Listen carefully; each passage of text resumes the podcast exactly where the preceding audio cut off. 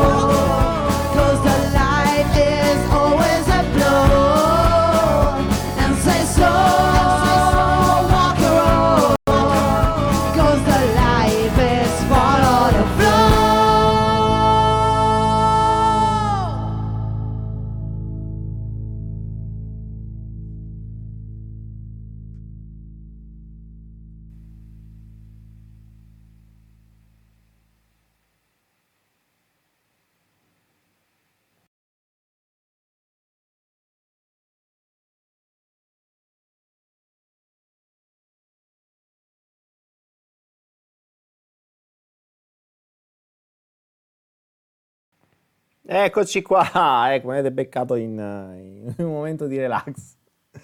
Buonasera, buonasera, buonasera. Oh, sono in eh, un luogo non ben specificato, ma è più o meno lo stesso dell'altra volta, non ben specificato. E si vede male, lo so, se, se guardaste come sono conciato con le luci vi mettereste a ridere, ma meglio che non ve lo faccio vedere. Come, come si suol dire, no? Diciamo, più di una volta che l'inconscio fa quello che è meglio per lui nel momento in cui sta, per quello che sa. Ecco, io ho fatto quello che potevo nel meglio che potevo per dove stavo e sto in un posto buio. Quindi non ci fate caso. Detto ciò, vediamo innanzitutto se mi sentite, che l'altra volta avevamo problemi col microfono, questa volta non si sa.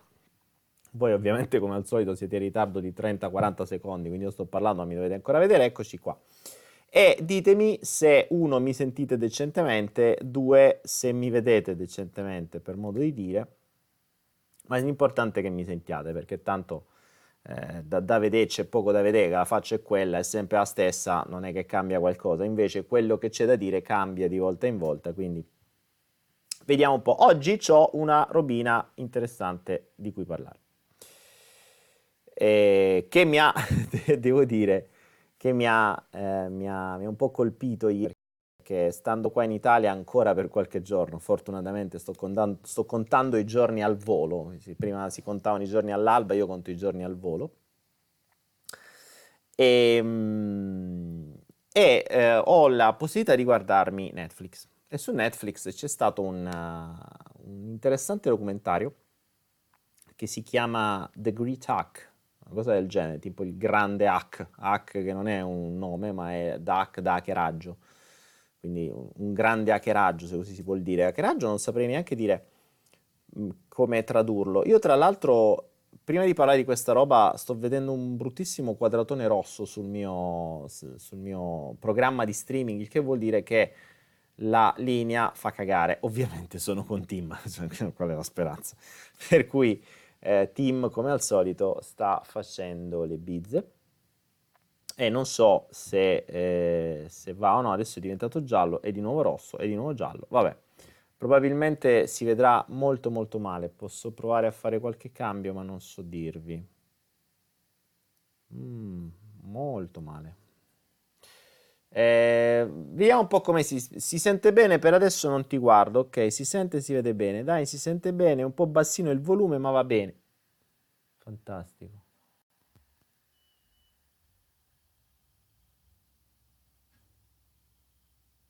Cioè, non ci credo. Allora, per la serie non devo parlare si è appena staccata la luce in tutto l'hotel. e vabbè, ok, facciamo finta di niente. Però fortunatamente io sto con un notebook e sto con la mia linea, quindi almeno quella è andata. Io nel frattempo accendo pure questo telefono, sai mai mi servissi un'altra linea, usiamo anche questo. Va bene, va bene. Facciamo finta di niente, vediamo. Andiamo avanti, andiamo avanti, sappiamo bene che quando ci sono problemi tecnici si presume e si prevede un gran flow, quindi andiamo con Dio. Ok, vediamo un po', la luce è ritornata, l'aria condizionata si è riaccesa, ce la possiamo fare. Detto ciò, importante è sentirti. C'è 84 persone, vabbè, siamo quattro gatti, va bene, va bene così. Siete tornati dalle vacanze, non si sa ancora, tra un po' rientrerò. Eh sì, lo so, sei tutto nero, non so, si era... Ragazzi, avevo detto c'è il buio. Avete visto anche il momento di buio. E che continua a vedere la luce che va e viene.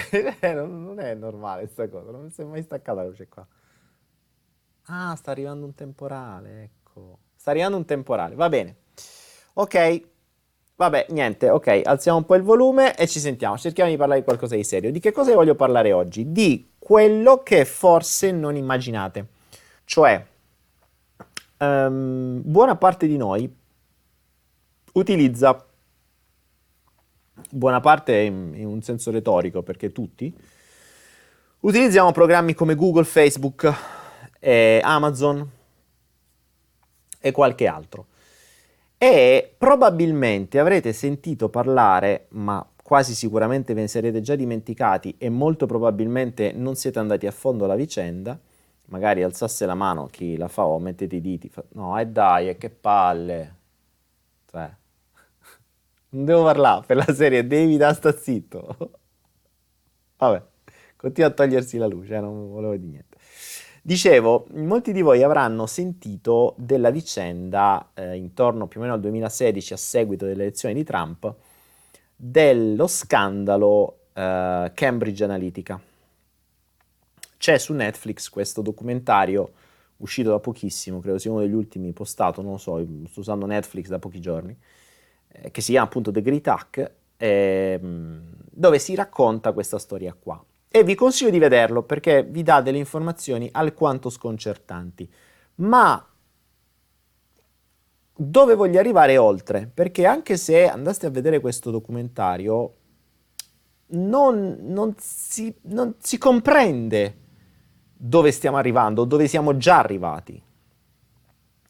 Vi faccio giusto un riepilogo della situazione. Eh, quando c'è stata la campagna elettorale tra Trump e la moglie di Clinton, quindi la Hillary Clinton, mh, mm, Trump ha vinto, questo lo sappiamo perché sappiamo che è diventato lui il presidente. Dopodiché è scoppiato questo, questo, questo polverone sulla Cambridge Analytica, che era una società che analizzava determinati dati che sembra che li abbia rubati da Facebook in qualche modo. e l'hanno raccontato un po' così, no?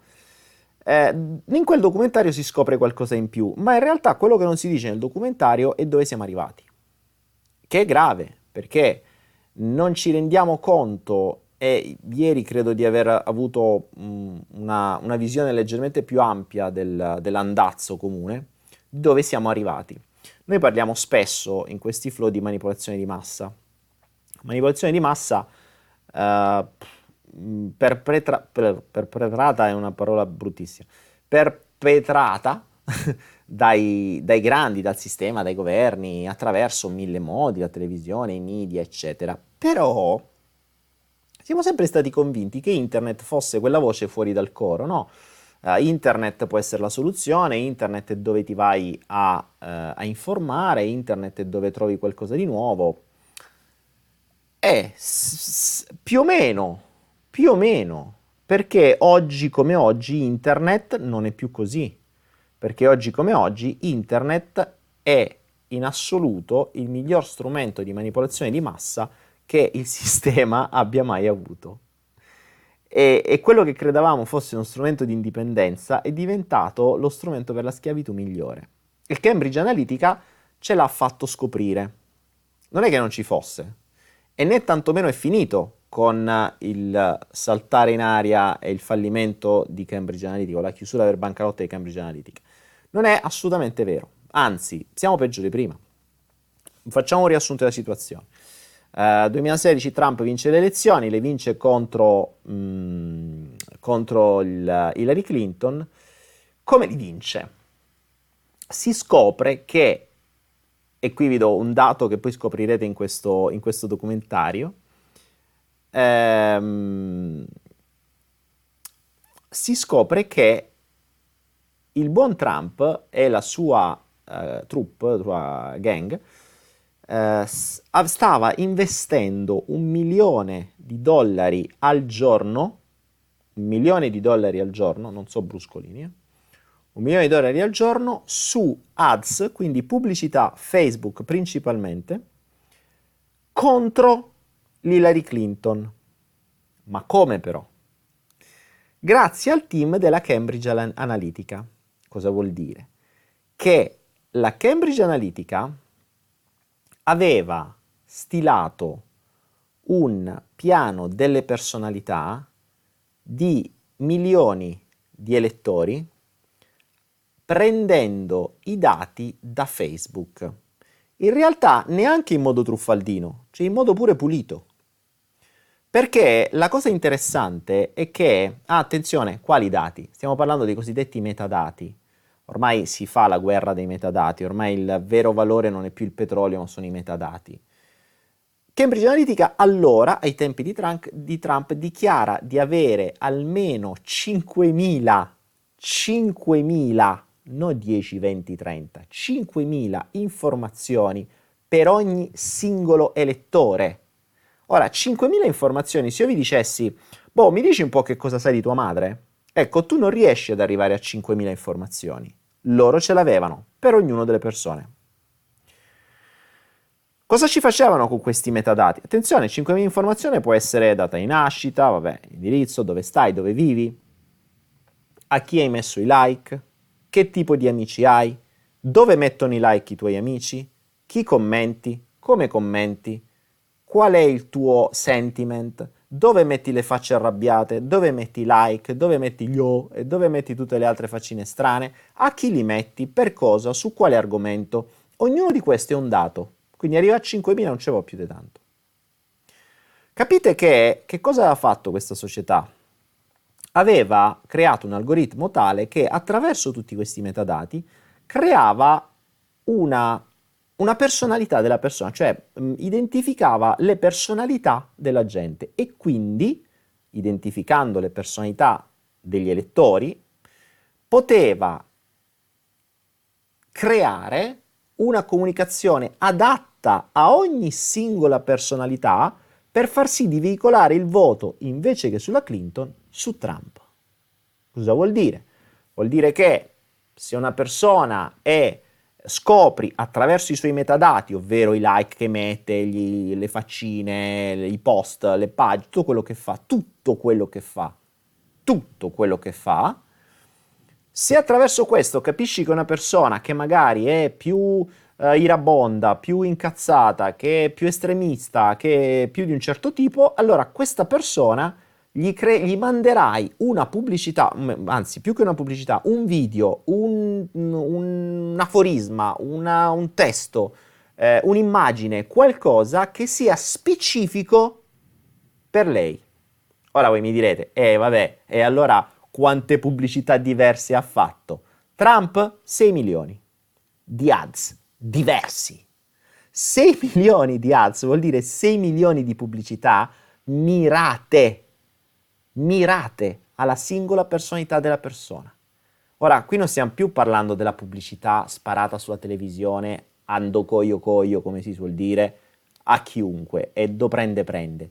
Qui parliamo di una pubblicità, di una pubblicità, non di una pubblicità, attenzione, di video, di immagini, di testi, di qualunque cosa che sia mirata alla singola persona, a quella specifica personalità con una, spe- con una specifica leva. Questo non è manipolazione, è di più. Questo è molto di più. Questo livello di manipolazione non c'è mai arrivato nessuno. Un milione al giorno di spesa per 6 milioni diversi di ads. Su una cifra sconf- sconfinata. Allora, attenzione, noi parliamo, vabbè, Trump. No, attenzione, se vedete dove ha lavorato Cambridge Analytica, ha lavorato pure da noi nel 2012 alle elezioni. Ha lavorato ovunque ha, messo, ha creato, poi lo vedrete nel, nel, nel, documentario, ha creato un eccidio in Birmania, dietro da me, dove sto. Eh, ha creato diverse cose grazie proprio alle piattaforme di Facebook, soprattutto e WhatsApp, che è sempre di Facebook. Ora, ovviamente se la sono presi tutti contro sta benetta Cambridge Analytica, perché loro brutti e cattivi hanno preso i dati, hanno preso i suoi, hanno preso... Ma, raga, di che cosa stiamo parlando? Non è che i dati li hanno rubati da Facebook, i dati li abbiamo dati noi. Dati si chiamano, dovrei dire che dati, si, non, non, è questa la, la, terminologia di dati, però se la vogliamo dire tutta, dati sta proprio per dire che li abbiamo dati noi, per questo si chiameranno dati, perché sono cose che noi mettiamo. Prima, per sapere qualcosa di una persona, dovevi, eh, dovevi, dovevi in qualche modo mh, essere dentro la CIA, avere una, una, una, una roba di un, un'autorizzazione di un ministero, di un, di, di un, giudice per poter avere determinati dati, mettere sotto, sotto, controllo i telefoni, eccetera. Oggi no, oggi siamo noi che li diamo i dati. E oggi siamo noi che diamo la nostra vita su Facebook, Instagram, WhatsApp. Attenzione, WhatsApp, cioè non ci dimentichiamo che i metadati non è che sono soltanto i like che noi mettiamo su, eh, su, su Facebook. I nostri dati, forse questo vi sfugge, e credo che bisognerà iniziare a puntare un attimo l'attenzione su questa roba, perché già mi inizia a far male lo stomaco, solo pensiero. Perché? Perché oggi come oggi, quando firmiamo i termini e condizioni dei telefonini di Amazon, di Google, di Apple e compagnia, che sono obbligatori perché sennò il telefono non ti funziona. Tu accetti tutto. Poi adesso vi do un'ultima notizia che mi è arrivata da poco, ancora peggio. Cosa vuol dire? Vuol dire che i dati che vengono raccolti non sono più soltanto i like che metti su Facebook o quello che scrivi o quello che posti su Instagram o qualunque altra roba, ma i dati che vengono raccolti sono tutto ciò che dici in presenza del tuo telefono, perché il telefono è sempre in ascolto, soprattutto adesso che ci sono gli assistenti vocali gli assistenti vocali per far sì che tu dici Siri, ecco, per dire Siri vuol dire che quel microfono è sempre costantemente acceso perché deve sapere quando tu dici Siri. Ma nel frattempo tutto quello che dici viene registrato e viene inviato all'interno di, una, di un sistema di intelligenza artificiale che si genera i vari metadati. Cosa vuol dire i metadati? Tutte le parole chiave, gli argomenti ricorrenti, quello che dite, quello che scrivete nelle mail, quello che dite mentre parlate, quello che dite mentre inviate messaggi vocali, quello che dite, ehm, potrei anche dire quello che fotografate, forse anche quello che la telecamera vede quando il vostro telefono è in giro. Eh, i vostri battiti cardiaci, i vostri percorsi preferiti, tutte le varie applicazioni di fitness, eh, quanto pesate, quanto siete alti, quanto siete magri, quanto siete grassi, che percorso fate in genere, che cosa comprate, di che cosa parlate, di che cosa parlate con gli amici, tutto. Tutti questi sono metadati. Si stima, nell'arco di pochi anni, che chi raccoglie questi dati avrà mediamente 70.000 dati per ognuno di noi. Ora, 70.000 dati per ognuno di noi, ovviamente noi coscientemente non potremo mai gestirli, ma le macchine con l'intelligenza artificiale sì. 70.000 dati per ognuno di noi, capite bene che ci vuole ben poco a stilare un profilo psicologico estremamente dettagliato, roba che manca uno psicologo dopo 20 anni ci riuscirà a farlo. Gli algoritmi e l'intelligenza artificiale può farlo. Cambridge Analytica l'hanno fatta saltare, hanno puntato il dito, è stato il capo espiatorio, loro brutti e cattivi, per carità, hanno fatto un gran lavoro, l'hanno usato a favore dei politici per farli vincere o perdere e ci hanno fatto comprendere che, il, che esiste questo mondo. Ma non è che è cambiato qualcosa. Non è per niente cambiato qualcosa, perché dopo Cambridge Analytica è uscita questa legge del GDRP, questa cagata, passatemi il termine, di cui adesso stiamo appunto uh, aggiungendo le varie cose su Anaera, ma il GDRP è una cagata pazzesca, perché oggi tu attraverso il GDRP puoi vedere i cookie. Vabbè, vedo i cookie. Posso vedere la mia attività, posso vedere i dati, eh, che ne so, ci sono dei modi per vedere ad esempio, non so, su Amazon, su Instagram, quali sono le parole che vengono raccolte secondo le tue preferenze, quindi in base a quello che tu fai o metti like, eccetera, stilati, viene stilato un tuo profilo. Sì, ma queste sono bazzecole. Sono bazzecole, uno, perché nessuno li va a vedere, due, pure se le vai a vedere te ne freghi, tanto Instagram continui a usarlo. Tre, non sai che non vengono usate solo su Instagram, non sai che non vengono usate solo su Facebook. Non ti rendi conto che questa roba qui viene usata per mille altre cose? Per cosa? tutti questi dati sono raccolti nei cervelloni di Facebook, sono raccolti nei cervelloni di Google, sono raccolti nei cervelloni di Amazon e vengono usati sì per darti le pubblicità più adatte, ma un giorno in cui qualcuno che ha tanta mh, possibilità finanziaria decidesse di indurci verso un'idea invece che un'altra, esattamente come ha fatto Trump con i suoi elettori e come è stato fatto in mille altri luoghi diversi nel mondo grazie a questi algoritmi, ci metterebbe ben poco a farlo a ognuno di noi, perché sa esattamente il nostro profilo psicologico, quindi sanno esattamente le leve da muovere e da usare per poterci far fare quello che vogliamo. Cioè, le basi della manipolazione, la leva sui bisogni, la leva eh, sulle paure, la leva sul dolore. Nel momento in cui tu hai un profilo psicologico ben specifico della persona, la, l'esperienza che fai fare sui social media diventa ad personam. Quindi ognuno di noi dovrebbe saperlo che quello che io vedo su Facebook non è uguale a quello di nessuno di voi perché ognuno di noi vede su Facebook, su Google, su Amazon, ovunque vogliate, delle cose totalmente diverse uno dall'altro. Anche le ricerche su Google sono diverse se le faccio io dal mio computer, se le fate voi dal vostro computer, perché rispettano determinate logiche che sono tarate per me. Ora, finché la logica è vendermi qualcosa, vabbè, mi può anche star bene che tu mi dai il prodotto migliore mh, mm, quando io ne ho voglia, quando mi serve. Ma nel momento in cui questi stessi dati che tu utilizzi per vendermi la cosa di turno, lo utilizzi per darmi e per inviarmi video, immagini, suoni, eh, aforismi, frasi, eh, inviti, pagine ben specifiche che toccano i miei valori e si sa probabilmente molto bene che io li cliccherò e che quindi potrò essere manipolato in qualche modo, capite bene che questi dati possono essere usati come davvero un'arma di distruzione, un'arma di manipolazione di massa, molto meglio di tanti altri.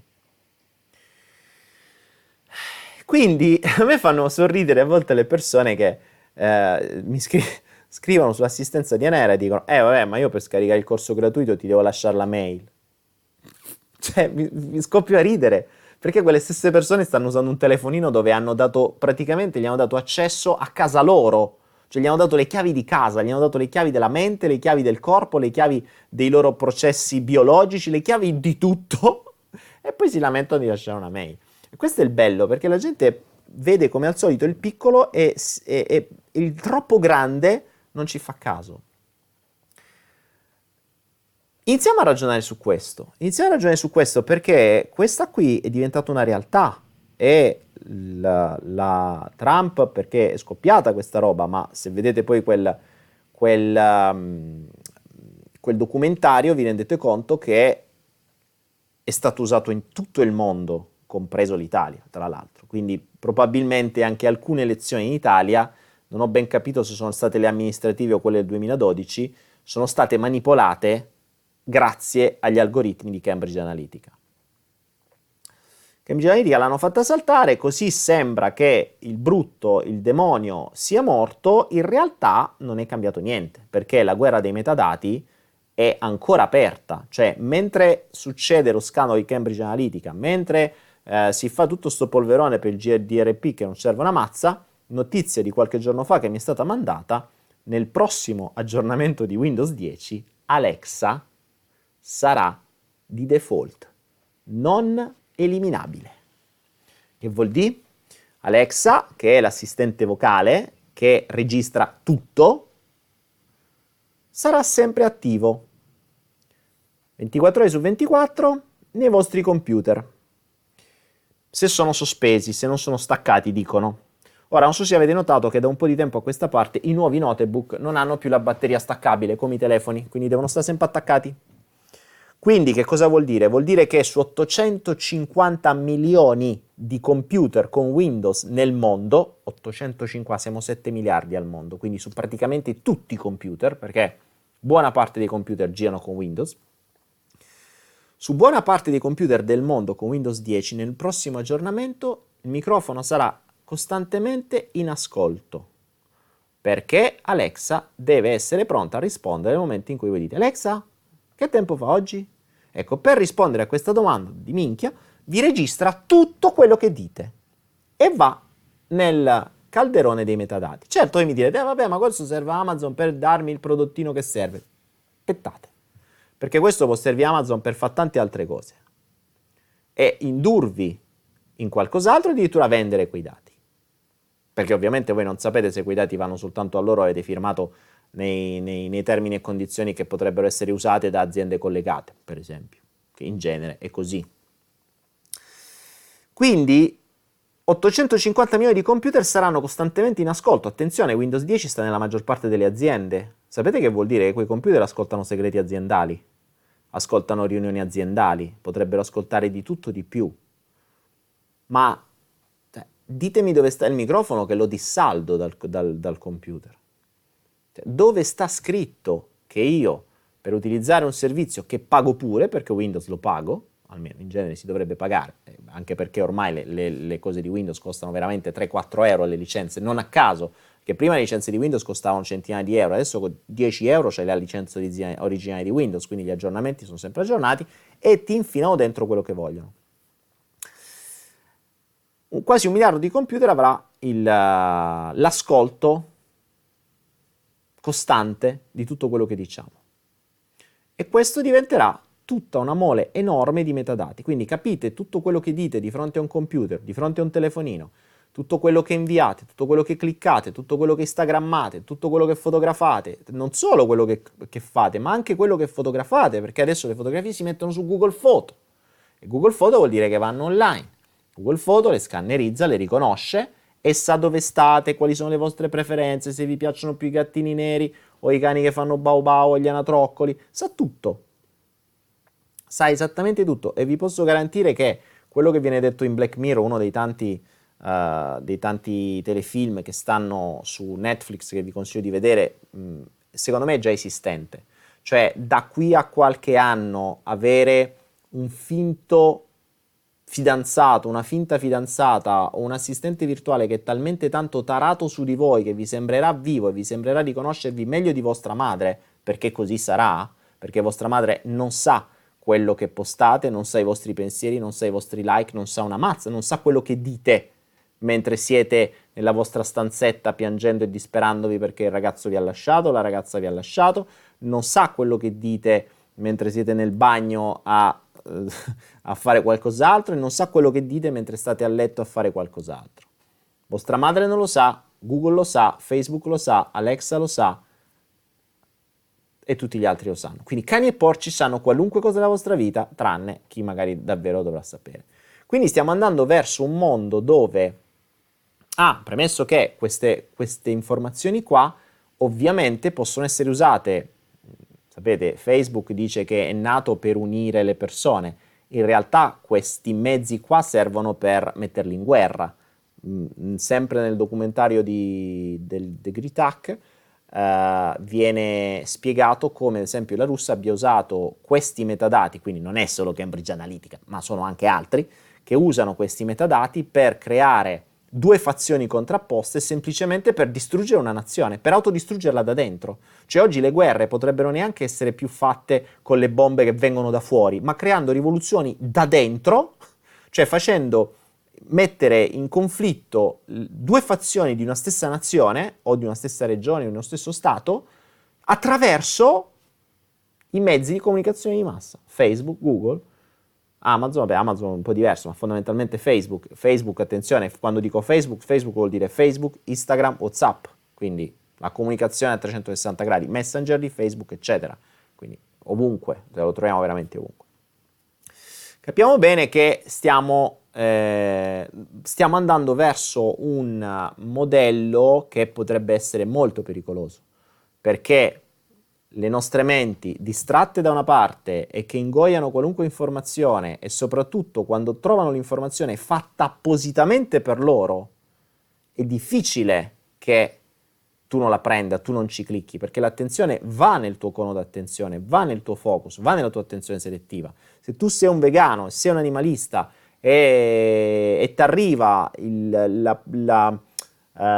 l'immagine, il video, l'articolo su questo tema, tu lo clicchi. E chi ti dice che quell'articolo non sia stato messo apposta per te per, indicizza- per indirizzarti verso una direzione invece che un'altra? Perché potrebbe essere. Potrebbe essere. Questo vale per tutti, questo vale per la politica, ma questo può valere anche per un'idea. Ad esempio, ultimamente, ne abbiamo parlato più di una volta, della, della teoria gender, cioè di spostare le persone verso determinate nuove ideologie. E lo stanno facendo, ce l'abbiamo ovunque, lo stanno mettendo nelle scuole, lo stanno mettendo nei film, lo stanno mettendo nei telefilm, lo stanno mettendo su internet, ovunque. E, e, chi ci dice che, ad esempio, determinati video, determinate pubblicità, determinati prodotti, determinati telefilm, determinate immagini non vengano indirizzate più verso target sensibili piuttosto che rispetto ad altri? Ad esempio, mamme e bambini che devono iniziare a dirigere i bambini verso una determinata direzione piuttosto che alla persona di 60 anni che ormai è già direzionato e non è che può fare tanta storia. Chi ce lo può dire? Non lo sapremo mai, non lo sapremo mai, ma lo sappiamo in realtà.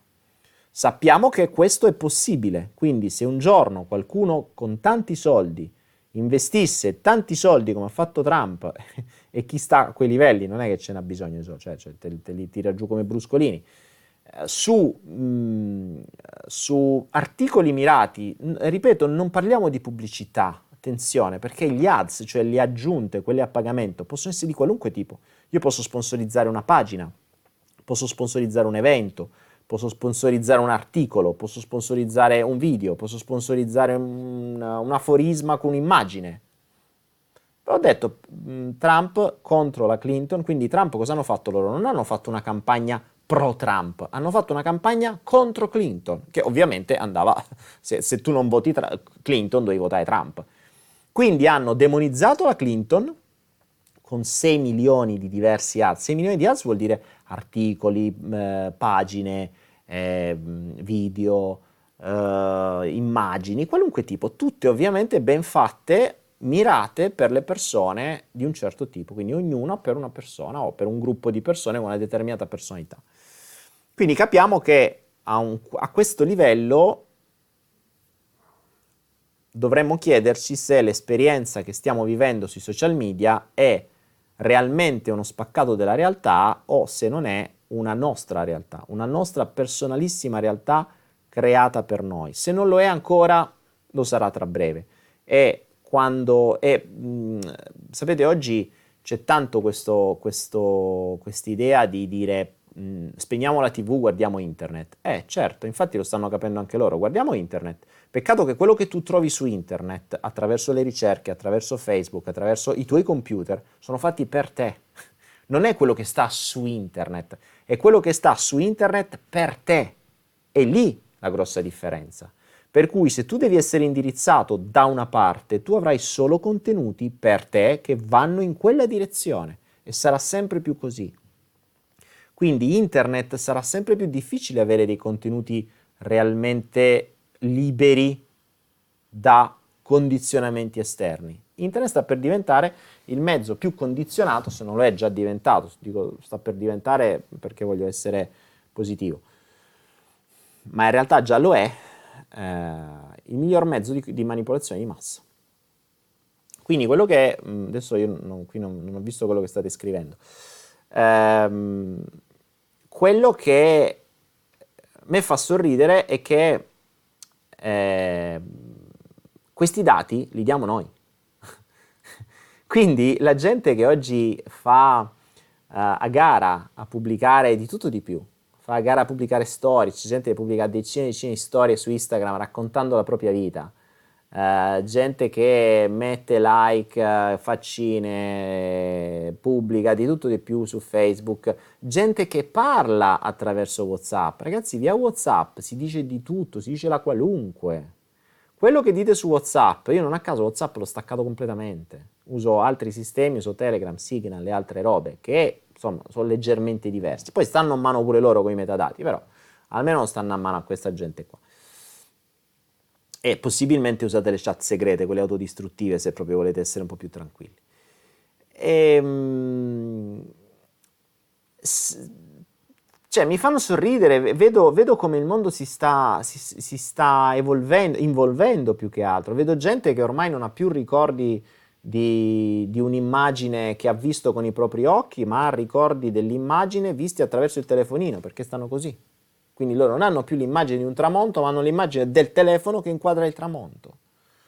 E vivono la vita con i bastoni dei selfie nella borsa per farsi subito un selfie in qualunque momento, ma poi per, per, per poi tra l'altro postarlo su Instagram magari o nelle storie di Facebook che teoricamente si cancellano, ma si cancellano a voi.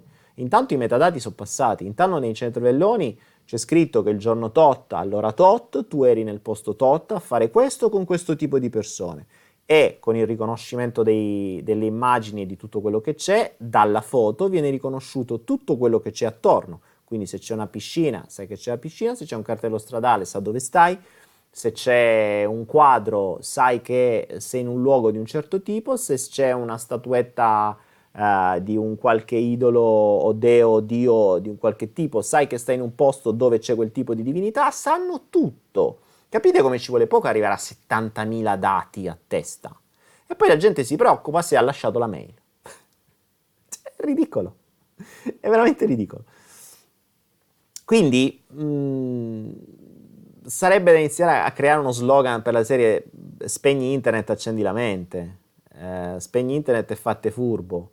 Perché davvero, ma noi vogliamo davvero eh, lasciare tutta questa roba in giro?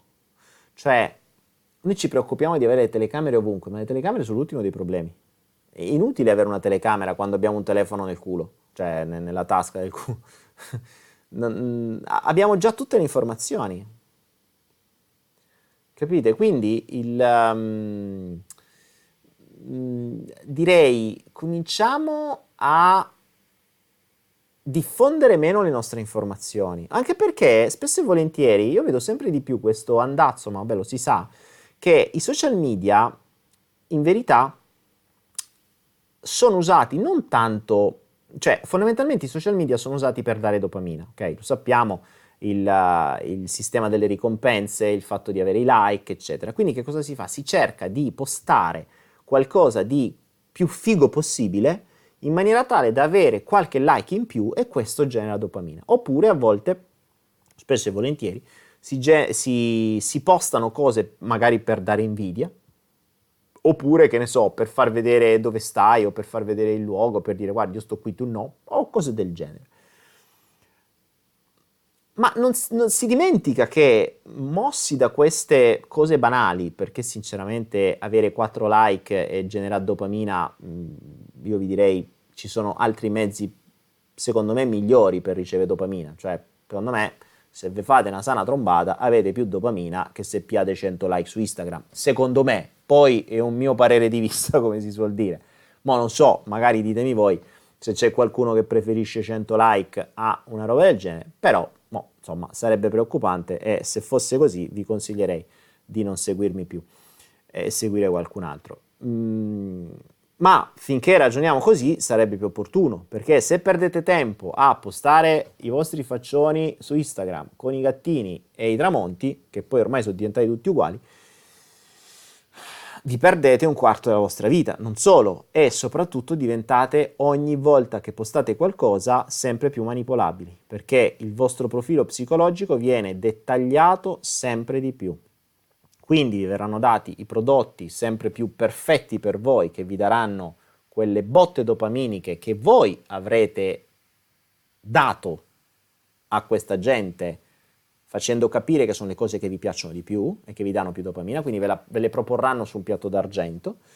E quando ci sarà necessità di condizionarvi verso qualche direzione particolare, che sia una votazione, che sia una mentalità, che sia un, una, uno spostamento della finestra di Overton, che ormai dovremmo sapere che cosa vuol dire, quindi quando, vi, quando servirà che qualcosa di inaccettabile inizi a diventare accettabile, ci sarà già pronto un, mod, un mezzo potentissimo per poterlo fare con una definizione millesimale della vostra personalità, molto più di qualunque psicologo. Penso che tra un po' i migliori psicologi saranno le intelligenze artificiali, perché si potesse accedere a tutto ciò che avete messo uh, sul, um, su, su internet, già quell'intelligenza artificiale ne sa più di uno psicologo e probabilmente vi può dare dei consigli ben migliori dello psicologo stesso. Quindi probabilmente, cari psicologi, tra un po' non servirete più perché l'intelligenza artificiale vi fa fuori, semplicemente perché ha una, ha una quantità di informazioni che voi non avrete neanche dopo vent'anni di ipnosi. questo è il bello. Quindi eh, questo è un po' il concetto. Eh, per cui volevo sapere un po' le vostre idee su questo. Oh ragazzi, siamo 200 spettatori anche qui a fine agosto. Bello, bello, mi piacerà. Vediamo, vediamo. Adesso leggo un po' dei vostri messaggi. Qualcuno mi dice, quando sarai a Torino? Eh, se non lo sai, faccio il, il Flow Lab a Torino il 25 di agosto, quindi domenica prossima. Ehm, quindi le iscrizioni sono chiuse, ma in realtà c'è ancora del posto, quindi se volete, se volete venire scrivetemi info-danielepenna.com, vi dico dove poter fare la donazione e potete venire. Uh, Bill Gates non è coinvolto in tutto questo, Morpheus certo che è coinvolto in tutto questo, stiamo parlando di uno dei più grandi del pianeta, Bill Gates è uno dei primi che fa questo, è ovvio. Ma oggi Bill Gates non ha un social media, attenzione, il business di Bill Gates non è, so- non è il social media Bill Gates fa il sistema operativo, quindi a monte lui sa tutto, lui sa molto di più, cioè tutto ciò che fai con Windows, tutto ciò che fai nel computer, lui sa molto di più, molto di più e lo sa soprattutto da decine di anni, quando Facebook è nato ieri e, e, e Amazon l'altro ieri, quindi. Eh, per, cui, per cui ragionate, per cui ragionate, ragionate su questo e ragionate prima di postare qualcosa su internet, eh, prima di accendere il localizzatore, perché oggi non solo mandate immagini, mandate stati d'animo, mandate tag, ma mandate anche la vostra geolocalizzazione. Bravi, complimenti. Quindi eh, spegniamo veramente questi benedetti cellulari, questi benedetti computer e facciamoci un po' più i cazzi nostri. Cioè smettiamo di condividere la nostra esperienza, la nostra vita col mondo. Perché non la condividiamo col mondo, la condividiamo con questa gente qua. Cioè sapete qual è la differenza vera, grande? È che la vostra storia su Instagram sparisce dopo un giorno per i vostri amici, ma rimane a vita nei vostri metadati. E quei metadati serviranno per poter fare di voi quello che vorranno. Quindi per ricevere 4 visualizzazioni in più, voi avete dato tutta una serie enorme di metadati, semplicemente con una foto e una localizzazione. E vi posso garantire che sono tanti. Soprattutto perché adesso la tecnologia di riconoscimento delle immagini, di riconoscimento degli oggetti, di riconoscimento dei testi, cioè se ci pensate, vedete un po' come è andato avanti Google, no?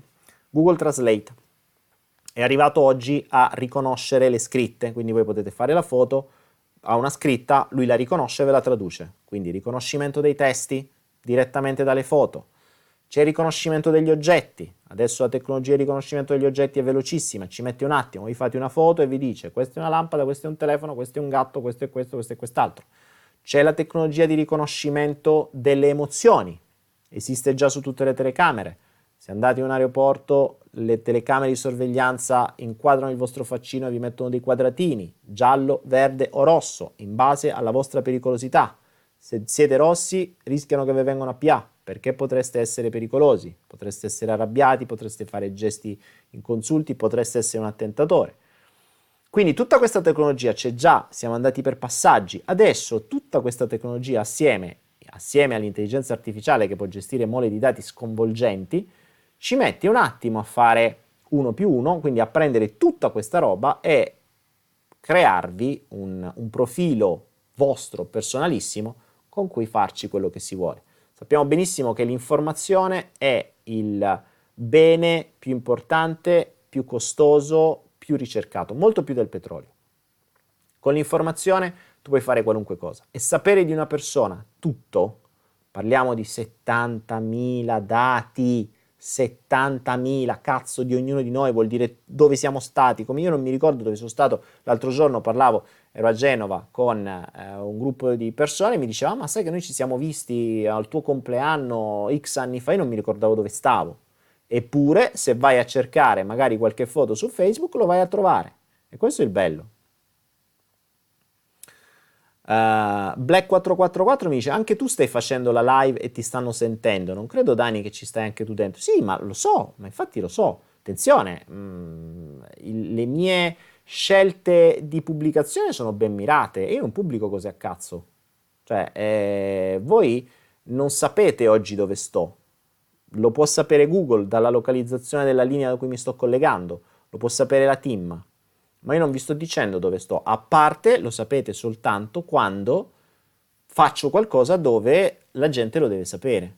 Ma voi non sapete cosa faccio durante il giorno, con chi sto, dove sto, che faccio, quali sono i miei pensieri. Dal mio Facebook o dal mio Instagram o, o dal mio WhatsApp non ce l'ho neanche più, non avete informazioni. Mm, oggi come oggi, ancora di più, cercherò di non avere i telefoni con me quando vivo, quindi di averli costantemente staccati. Le mie telecamere sono occluse, adesso troverò il modo per staccare i microfoni che probabilmente ho già trovato dai computer.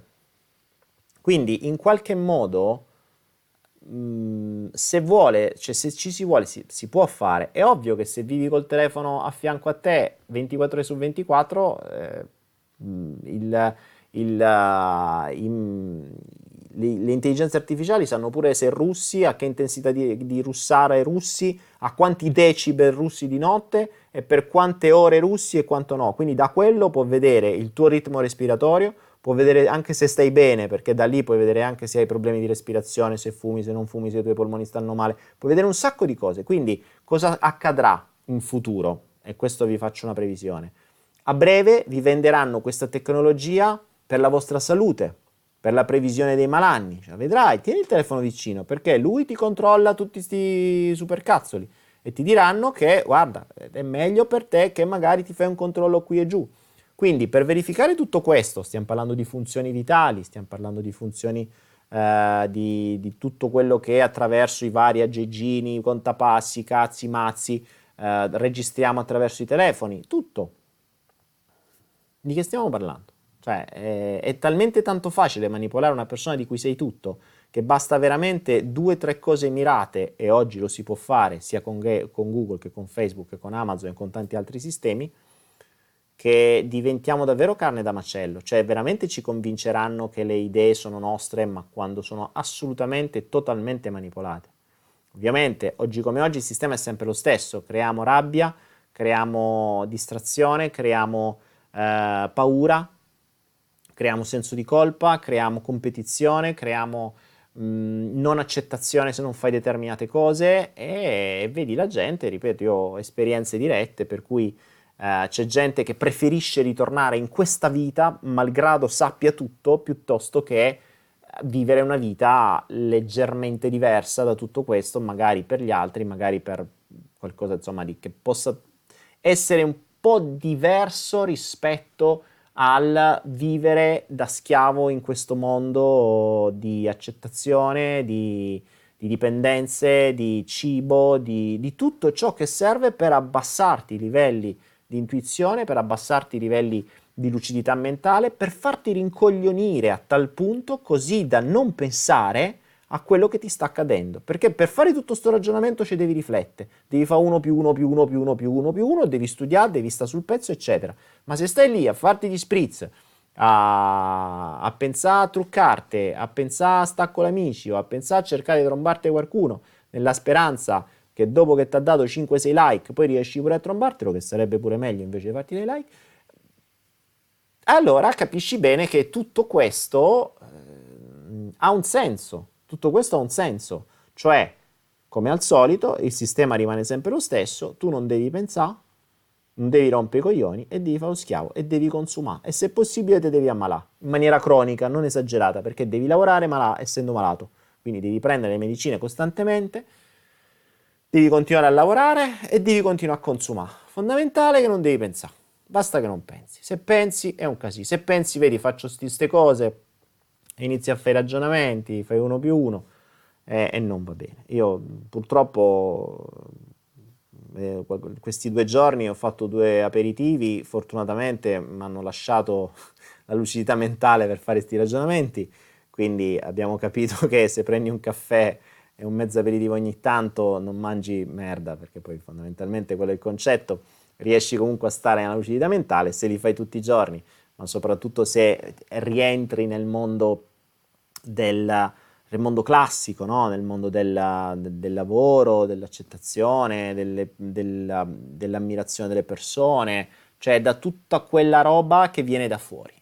Cioè se tu vivi e le tue fonti di dopamina sono tutte esterne, cibo, accettazione, persone, i like, tutte queste cagate qui, eh, sei ovviamente manipolato dagli altri, sei già uno schiavo che diventa ancora più manipolabile proprio perché è distratto.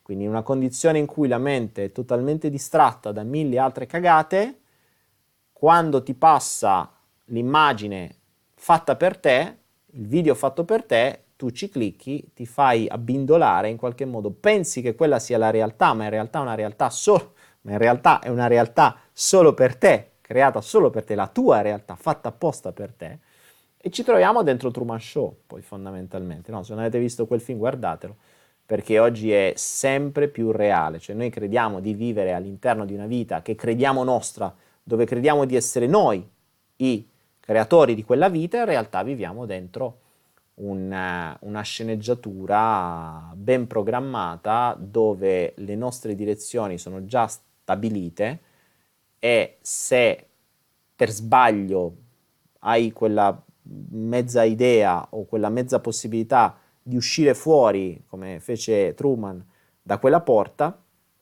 ecco, lui è riuscito a uscire. Noi se ci proviamo a trovare quella porta e uscire, veniamo immediatamente scaraventati di nuovo dentro al sistema perché, ma, ma volontariamente, cioè ripeto, conosco persone che sono uscite da quella porta e poi dopo un po' hanno detto no, no, vabbè, io ritorno dentro. e quindi quindi sono così, mh, sono così affascinato da questo sistema e adesso capisco ancora di più che riesce a condizionare le persone anche quando sanno, perché capisco l'ignoranza, ma quando sanno diventa più difficile, che non posso fare altro che continuare a studiarlo, ammirarlo e capire e, e, e, comprendere sempre di più le loro strategie. Ovviamente irraggiungibili perché hanno delle tecnologie che per noi sono veramente, come dire, uh, irraggiungibili, cioè sono, sono, uh, sono robe extraterrestri. Però sapere che esistono e che vengono utilizzate su di noi secondo me potrebbe fare un briciolo di differenza. Potremmo iniziare a ragionare, ad esempio, quando postiamo qualcosa su qualunque social network quando diciamo qualcosa attraverso una mail o attraverso eh, Facebook e compagni, di fare attenzione a quanti dati stiamo dando. Non, non fa testo che tu sto, stai parlando a un tuo amico via WhatsApp. Tu immagina che lì stai dando dei dati che possono essere usati contro di te o più che contro di te per manipolarti. E fate mente locale su questo. Prendete la prima foto di Instagram che vi capita sotto mano e guardate quanti dati ci sono là dentro. Uh, prendete, e tra l'altro attenzione, non è neanche una roba che voi dite, vabbè, ma io adesso allora uso, non so, un account email diverso e allora li frego. In realtà no, perché se tu mandi una mail a qualcuno che ha Gmail, la mail che hai mandato tu rientra in quella. Quindi non è soltanto quello che fai tu, ma è tutto quello che fanno le persone legate a te. Quindi io che ho 20.000 amici su Facebook, le mie interazioni non sono solo tra me e Facebook in quanto tale, ma tra me e tutti i miei amici. E quindi eh, non solo, eh, i, i, profili psicologici vengono mh, gestiti, vengono profilati anche non soltanto su quello che dico io, ma su quello che fanno i miei amici, quelli più stretti, perché probabilmente se sono amici più stretti sono coerenti col mio pensiero, o così teoricamente dovrebbero essere, non è sempre così, però capite? Quindi la cosa è molto più globale, ecco perché ultimamente io sto ragionando sempre di più, sempre di più mh, mm, su, su qualcosa di un po' più chiuso, cioè che non sto a parlare di una setta, non vi preoccupate. Eh, faccio riferimento sempre a quello che ho visto a Siena, le contrade. Eh, I sistemi chiusi sono quelli che hanno sempre funzionato. Non a caso il sistema che ci controlla è un sistema chiuso, non è che ognuno di noi mo prende domani entra. Mm, chiuso può voler dire ave- avere meno influenze possibili dall'esterno. Perché se ad esempio si è un gruppo di persone, un gruppo di persone ben definito può avere dei regolamenti a monte e dei regolamenti a monte potrebbero essere anche da oggi si usa tutti un diverso account email specifico sicuro, con una privacy blindata, dove almeno le cose che ci diciamo via mail restano là. Si usa tutti un determinato software per mandare messaggi, che non sarà Telegram, che non sarà, uh, Fe- che non sarà WhatsApp, ma sarà Signal, per esempio. Eh, e si useranno chat segrete. E, ehm, è vero che sembra, dire, sembra essere paranoici, ma eh, qui più che paranoici dovremmo iniziare a essere realisti. Cioè, voi volete veramente che ogni cosa che dite, che ogni roba che mangiate, che ogni scureggia che fate viene registrata all'interno di un sistema di metadati che poi potrà essere usato per voi e contro di voi, ricordando benissimo quella volta che avete fatto il cagotto perché avevate il telefono con voi e si sentiva il rumore che facevate quando eravate in bagno? E sapendo del giorno prima su Instagram che avete mangiato la, la matriciana col doppio rinforzino del de, de guanciale, ha capito che il guanciale vi fa male e quindi potrebbe darsi che avrete un problema al fegato che vi fa venire cagotto quando vi mangiate il guanciale. Loro lo sanno, voi no. Perché l'intelligenza artificiale potrà legare Instagram col vostro cagotto e voi no, non ce la fate. Quindi loro lo sanno. Questa eh, può essere un po' un'assurdità, ma neanche più di tanto, eh, perché l'intelligenza artificiale può fare questo ed altro. Noi no. Noi non ce lo ricordiamo. Noi pubblichiamo su Instagram e sta bene così. Noi pubblichiamo su Facebook e sta bene così. L'intelligenza artificiale lega tutto. Quindi, meditate gente, meditate. Anche Skype è controllato, certo, Skype è Microsoft. Certo, Skype è tutto controllato, non c'è niente che non sia controllato. Ragazzi, qualunque cosa passa attraverso il computer, anche se usi un altro software, è controllato.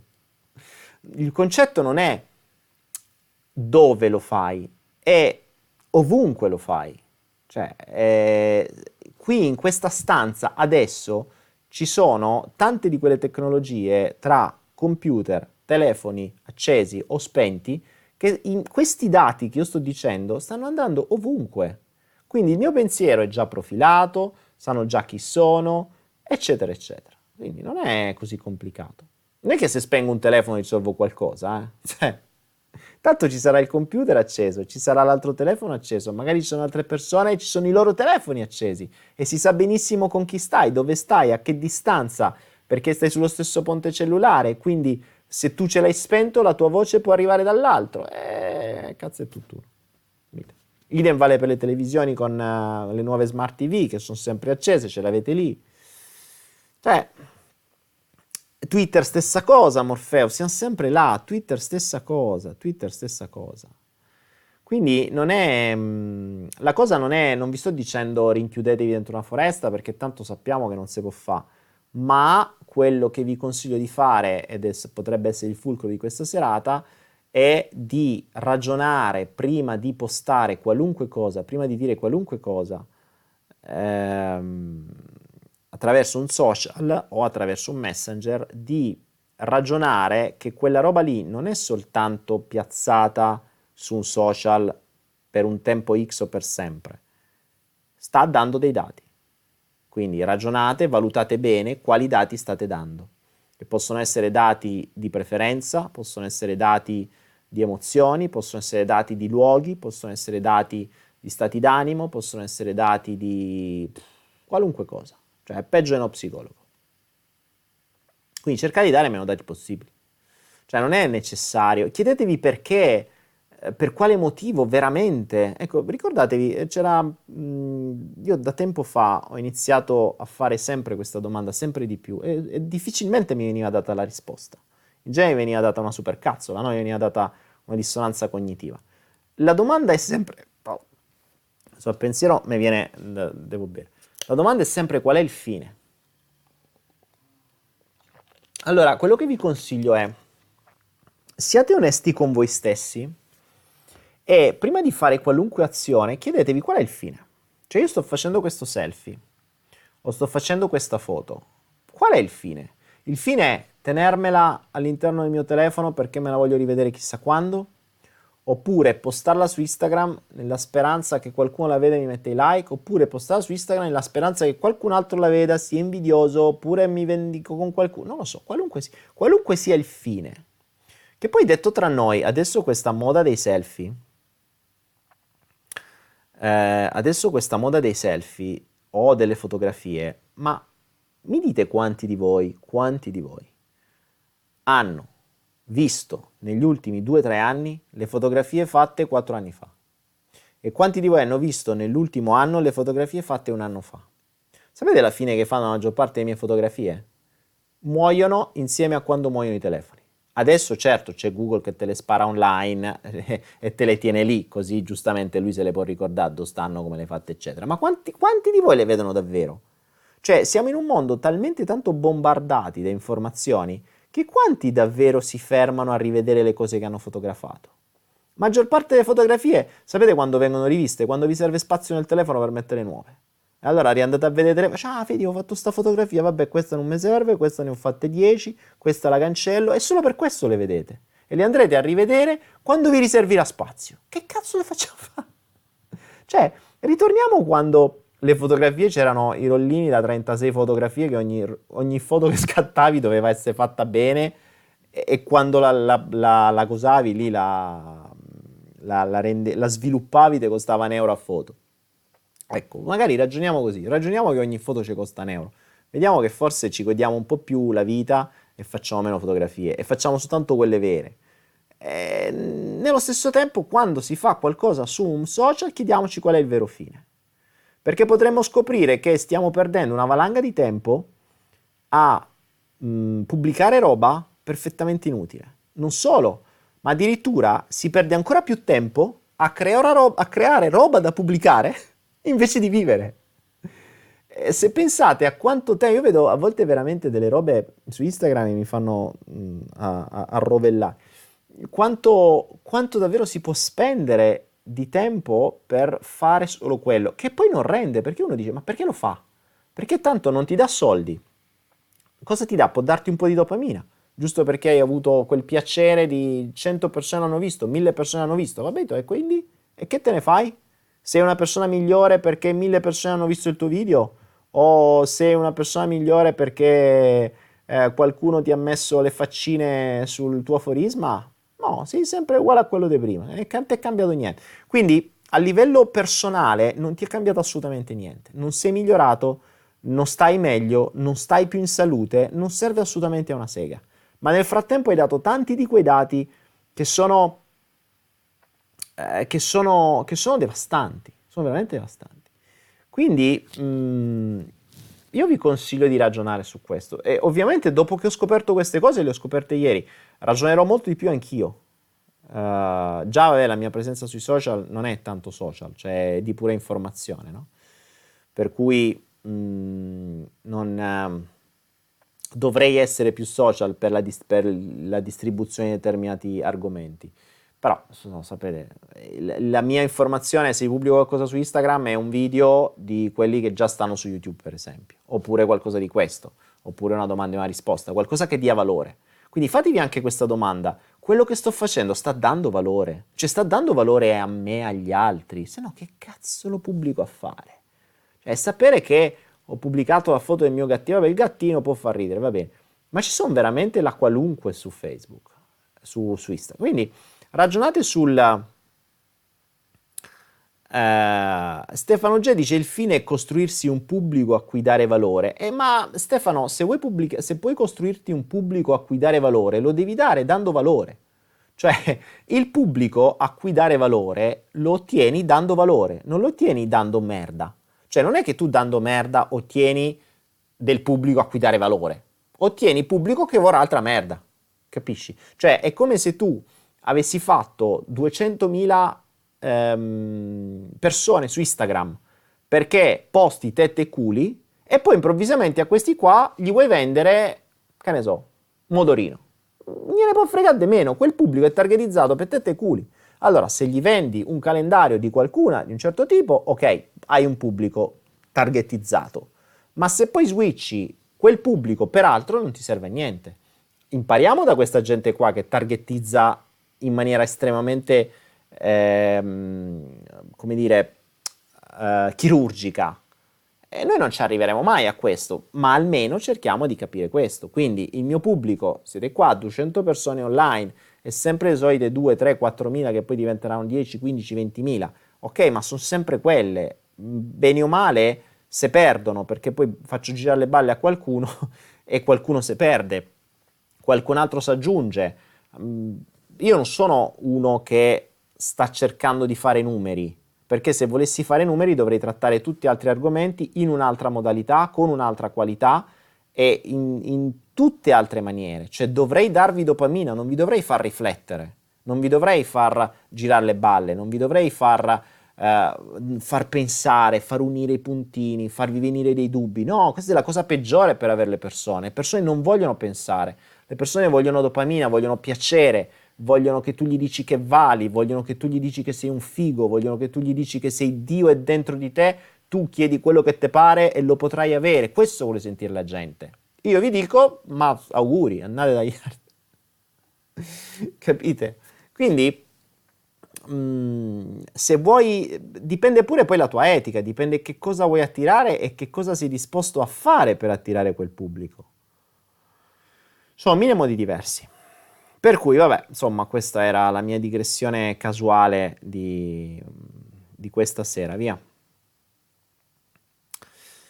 E, ehm, quindi, niente, questo era. Ve l'ho detto, quello che volevo dire ve l'ho detto, basta. Mi sono già stufato. C'è un po' di pubblicità. Oh, a sto punto, al mio pubblico, io abbiamo parlato di pubblicità, facciamo pubblicità targetizzata per voi. Oh, adesso facciamo le robe fatte bene. Vi ho attirato voi che siete 200 spicci, lo so, dovreste sapere che a Torino il 25 di agosto ci sarò con il Flow Lab, ovvero un laboratorio di cose segretissime che non si possono dire per la vostra incolumità, ehm, dove sono rimasti pochissimi posti, ce n'è ancora qualcuno, però non potete più iscrivervi. Ma se volete iscrivervi perché la donazione è chiusa, però se volete ancora iscrivervi potete farlo www.donazioni.me, no, eh, info-danielepenna.com, scrivetemi, ditemi che volete venire, perché volete venire soprattutto, perché chi ve lo fa fa venire, cioè chi davvero non ha senso.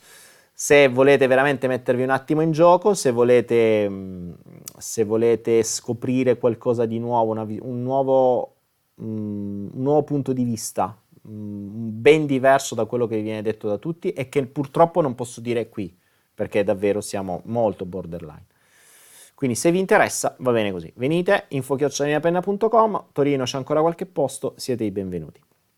Samuele Azzago dice uh, Linux può essere controllato. Samuela, non è un concetto di Linux può essere controllato, dipende che ci fai su Linux. Perché se tanto su Linux ci metti Gmail, è uguale. Se su Linux ci metti Skype, è uguale. Se su Linux usi WhatsApp dal computer, è uguale, cioè non cambia niente. E il sistema operativo è irrilevante, dipende quali, mh, mm, quali software usi. Allora, se vuoi usare dei software seriamente eh, gest- cioè, fatti bene per la privacy, dovresti usare software completamente diversi, ma mica solo tu, tutti. Perché tanto se usi software che, che gli altri non usano non serve a niente quindi eh, entri comunque nella, nell'occhio del ciclone. E, e, poi anche se fosse, se usi Linux e vai su Facebook, non serve a niente, capisci? Quindi. Angela dice sarai tra il 6 e il 9 settembre a Roma, ma neanche per sbaglio, io il 28 sono già in volo per l'altra parte del mondo e finalmente torno a casa. La faccio più. Ehm, Michele dice torno definitivamente in Asia. Sì, Michele, torno definitivamente in Asia. Non faccio altri lab dal vivo. Eh, devo dire che visto il risultato del primo lab di Roma e di come si stanno muovendo, e delle illuminazioni che hanno avuto e di tutto quello che è accaduto, sto pensando di trovare una soluzione alternativa online che non sarà registrata, sarà sempre solo dal vivo e, però devo vedere. Eh, l'ho, l'ho, accennato adesso, ma non, non, so ancora come sarà, se sarà e quando sarà. Però ho la certezza oggi che questi studi devono andare avanti, che stanno dando grossa, un grosso aiuto a tante persone e la mente inizia a ragionare in maniera diversa e stanno già iniziando ad arrivare delle soluzioni per cui voglio espanderlo sempre di più, voglio sempre più persone che ci lavorano, voglio sempre più persone che sanno, ma che sanno in modo consapevole e che le usano per loro, non le diffondono. Non, ripeto, perché c'è un segreto particolare, perché veramente rischiano, cioè non si può, ci sono delle cose che non si possono dire, per la loro incolumità, perché il sistema quelle robe non le vuole. E, ehm, è per questo che voglio ampliare questa roba qui. Tra l'altro vi do una, a questo punto, certezza assoluta, quindi faccio un public commitment, che in italiano vuol dire uno sputtanamento in pubblico. Avevo accennato qualche giorno fa con uh, il video fatto con Deborah che stavo lavorando, allora Deborah sta lavorando al suo progetto del gioco per bambini, eh, io sto lavorando a un progetto molto più ampio per qualcosa che è di più per i bambini, un qualcosa che dura nel tempo, un qualcosa che letteralmente mh, forma e in qualche modo, come posso dire, scolpisce, o meglio, questo è l'obiettivo, i bambini in una maniera un po' diversa, un po' come dei supereroi, un po' come dei MacGyver, un po' come eh, qualcuno che sa risolvere problemi, qualcuno che sa gestire le emozioni, qualcuno che sa fare, qualcuno che, sa, che, che non ha neanche più bisogno di lavorare, che sa ragionare in una certa maniera. Eh, un qualcosa che dovrebbe prendere i bambini da 4-5 anni e portarseli almeno fino ai 16-17. Un lavoro apocalittico, cioè una roba che io lo sto dicendo ma non ho neanche la più pallida idea di quello che ci vorrebbe di quante persone ci vorranno e di quanti fondi ci vorranno, perché mh, è su una cosa dove probabilmente si guadagnerà ben poco o forse niente, perché andrà tutto in costi a meno che non riusciamo ad avere di finanziamenti seri o qualcosa di, di serio.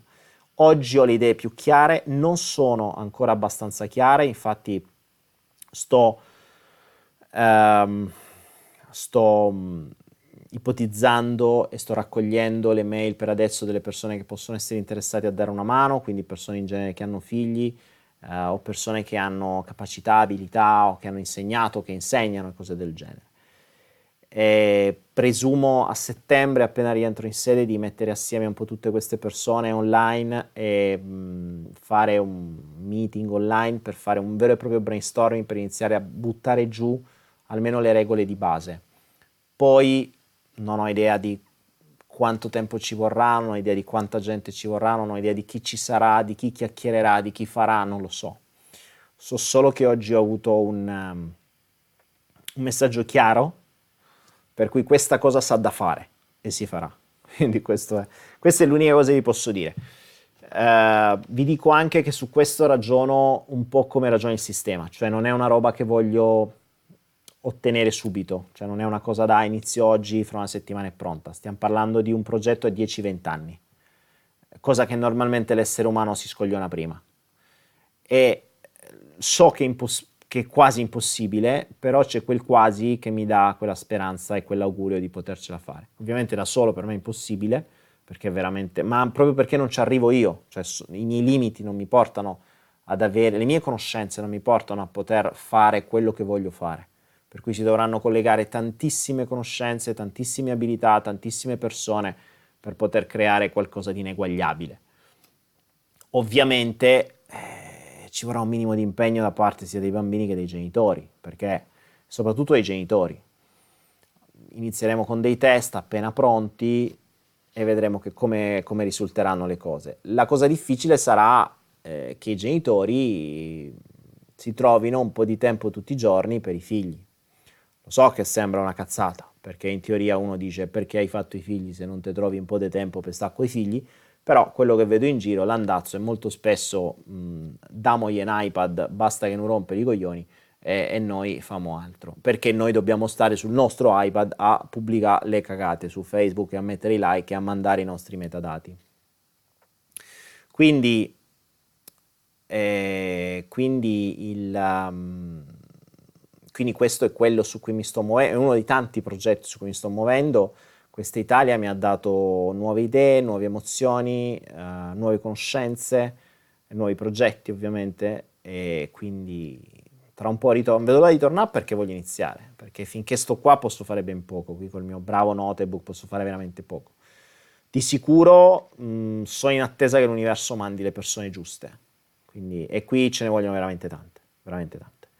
Però se vogliamo cambiare davvero qualcosa a qualcuno dei bambini, non voglio cambiare il mondo, non me ne frega niente, sarà un gruppo ristrettissimo, ma meglio 10, 15, 20, 100 che cambiano piuttosto che o che crescono, che evolvono, che raggiungono determinati risultati, piuttosto che 10.000 che non cambiano un cazzo. Quindi, visto che ormai ho compreso come funziona l'andazzo, la roba deve essere mh, fatta cioè il progetto deve essere impostato in una certa maniera.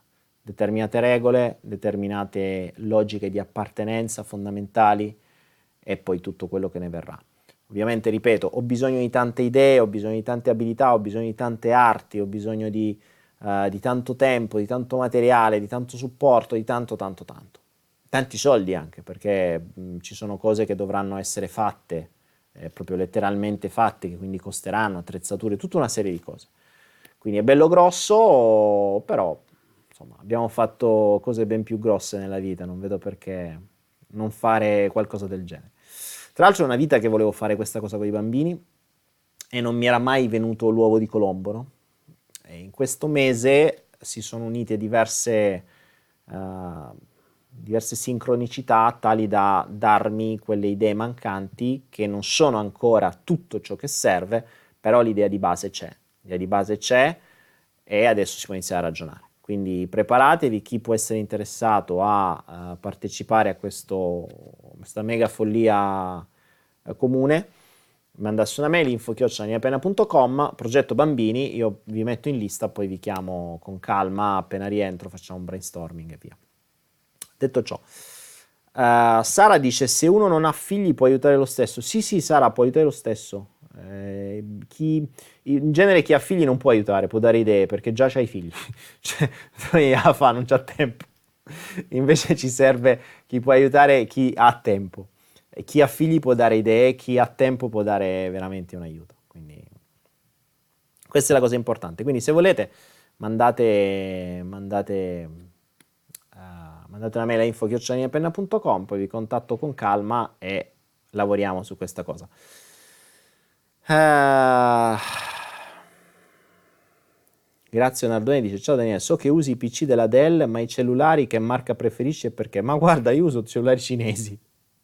Il mio ultimo cellulare è un Doge, scritto Doge, che è un mostro e costa due soldi. E tra un po' appena torno mi compro un altro telefono, telefono ancora più cinese, mm, con, con quale, però prenderò probabilmente un IP68 di quelli indistruttibili che li puoi lanciare e via.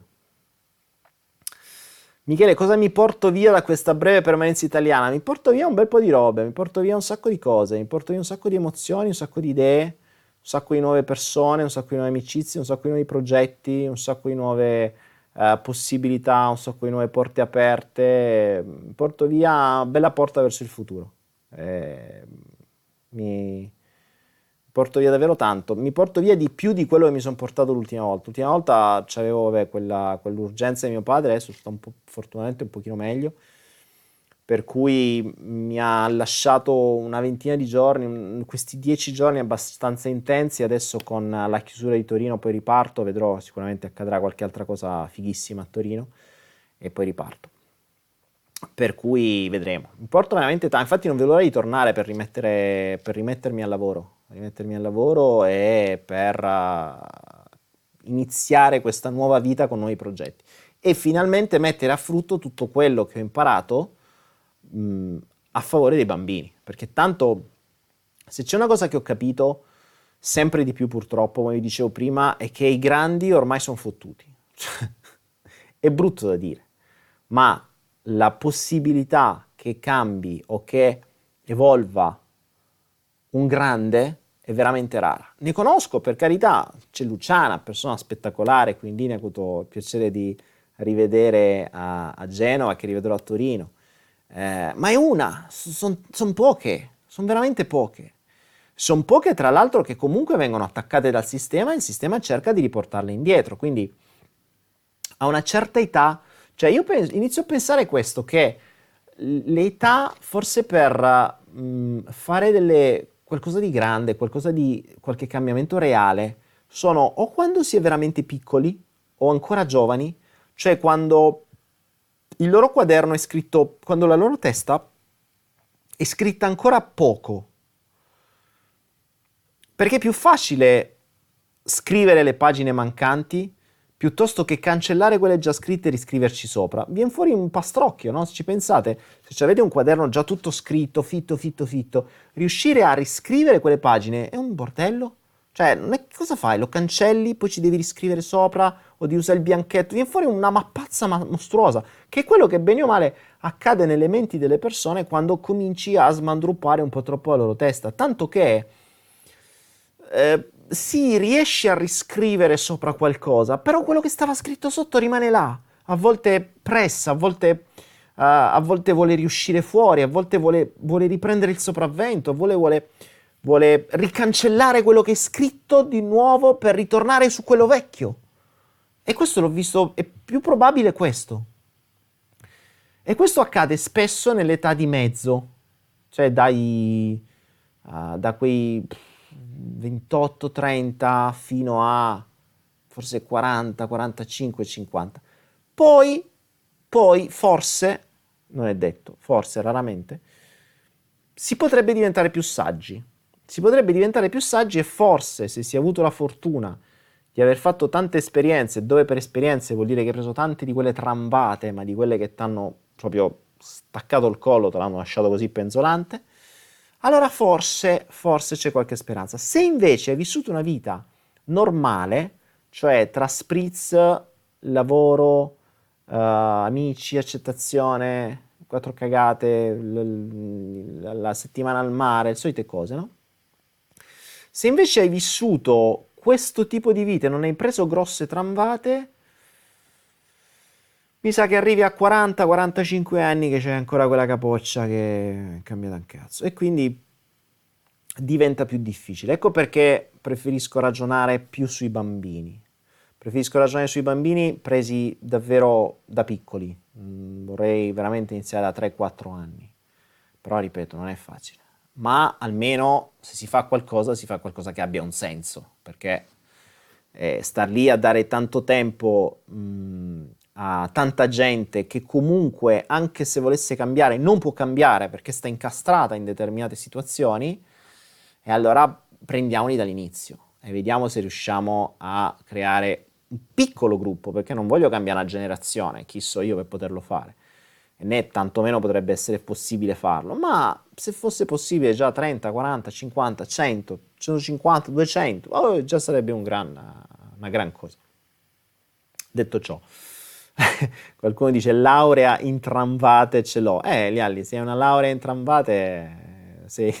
ecco, chi ha una laurea in tramvate forse ha iniziato ad avere una, una, dire, una saggezza maggiore, potrebbe darsi che con loro magari si riesce a creare quelle, uh, quell'altro progetto che ho di una sorta di borgo, di contrada o di comunità o di ashram o di quello che vi pare. Uh, un po' diverso. Anche questo è ancora più difficile da realizzare, questo è ancora più difficile quello dei bambini. Però noi li teniamo là, noi li buttiamo là, poi mandiamo l'intenzione, poi si pensa. Sapete che ogni tanto le intenzioni, se ben mandate, possono essere realizzate, a volte addirittura di più di quello che chiedete. E quindi si sa mai. E dici, e non manipoli pure tu questi bambini per i tuoi scopi? No, li manipolo per altri scopi, non per i miei. I miei che me frega. Eh, li manipolo, sì, per uno scopo che è quello di potergli dare quante più abilità, conoscenze e capacità possibili, cose che due genitori da soli non potranno mai dare. Questo è il mio scopo. Lo scopo è riuscire a trasferire a questi bambini quanto più... Allora, fondamentalmente lo scopo, il primo, è non farli diventare quei rincoglioniti che sto vedendo in giro, perché l'altro L'altra cosa che mi porto da questo viaggio in Italia è vedere come sono conciati.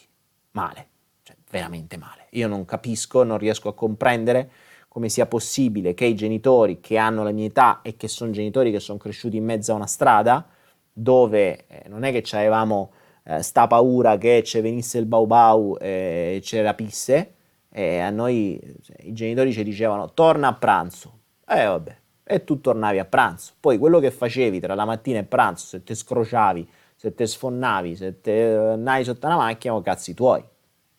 Oggi, minchia, oggi eh, esco un attimo fuori al balcone e devono controllare ancora se è buttato giù. Eh, che fai? Fanno cretini i bambini.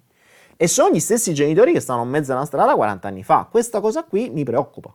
Questa cosa qui mi preoccupa perché vuol dire che è stato attuato un processo di cambiamento, altro che finestra di Overton, ma molto ristretto nell'arco di pochissimi anni per installare delle paure spaventose all'interno dei genitori, tra l'altro infondate, perché sono letteralmente infondate,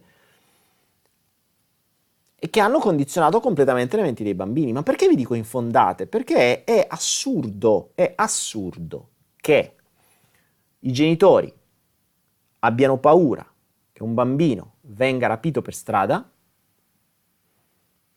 guardate le vostre statistiche, andate in comune e chiedete, caro comune, quanti bambini sono stati rapiti nell'ultimo anno in questa città? E fatevelo dire, ok? O in Italia, wow, in, poi esagerare, in Italia, ok? E ve lo fate dire. Poi, invece, nessuno si preoccupa quando lasciate i bambini a scuola. Che strano. Eppure, è risaputo, ci sono i dati e adesso è uscito anche lo scandalo, che da decine di anni, attraverso un sistema di maestre, psicologi e comunità, oltre 30-35 mila bambini l'anno vengono tolte dalle loro famiglie e portate in comunità perché sono un giro di soldi spaventoso. 35.000, volete scommettere che non hanno rapito 35.000 bambini per le strade delle città? Scommettiamo? E allora mi spiegate perché vi preoccupate a lasciare il bambino per strada e non vi preoccupate a lasciarlo a scuola? perché dovrebbe essere un attimo diverso. Dovrebbe essere più preoccupante sapere cosa minchia fanno a scuola dalla mattina alla sera, che cosa gli infilano in testa e quali sono i programmi, quali sono le attività e soprattutto che cosa gli fanno fare quando vi dicono il suo bambino eh, ha un attimo di HD, dobbiamo vedere i psicologi, i genitori, di qua e di là cominciate a preoccuparvi, piuttosto che lasciarlo in strada e fargli fare le sue esperienze. E se si deve scrociare sotto una macchina, eh vabbè, ho capito, che sarà mai? Cioè, se le cose devono accadere per un motivo, imparerà così. E invece il mondo funziona al contrario. Vabbè, sono bloccato, mi dicono. Mi sono bloccato. Eh, sono rimasto così bloccato. La telecamera è impazzita, come al solito. Allora, vediamo se riesco a far ripartire la telecamera. La spegniamo e la riattiviamo. Adesso si accenderà la telecamera occlusa. Eccola qua. E adesso riaccendiamo quest'altra. E sono riapparso. A posto. Eccomi qua. Sono riapparso. Come la Madonna dell'incoronata di Foggia sono riapparso. Sono riapparso in movimento, non è che ero sparito, mi ero frizzato. Ero rimasto così, con le mani al cielo, come per dire... Eh, e dicevo un sacco di roba. Vabbè, detto ciò, e poi li mandiamo in chiesa senza problemi, esatto, poi dice l'azione ancora peggio.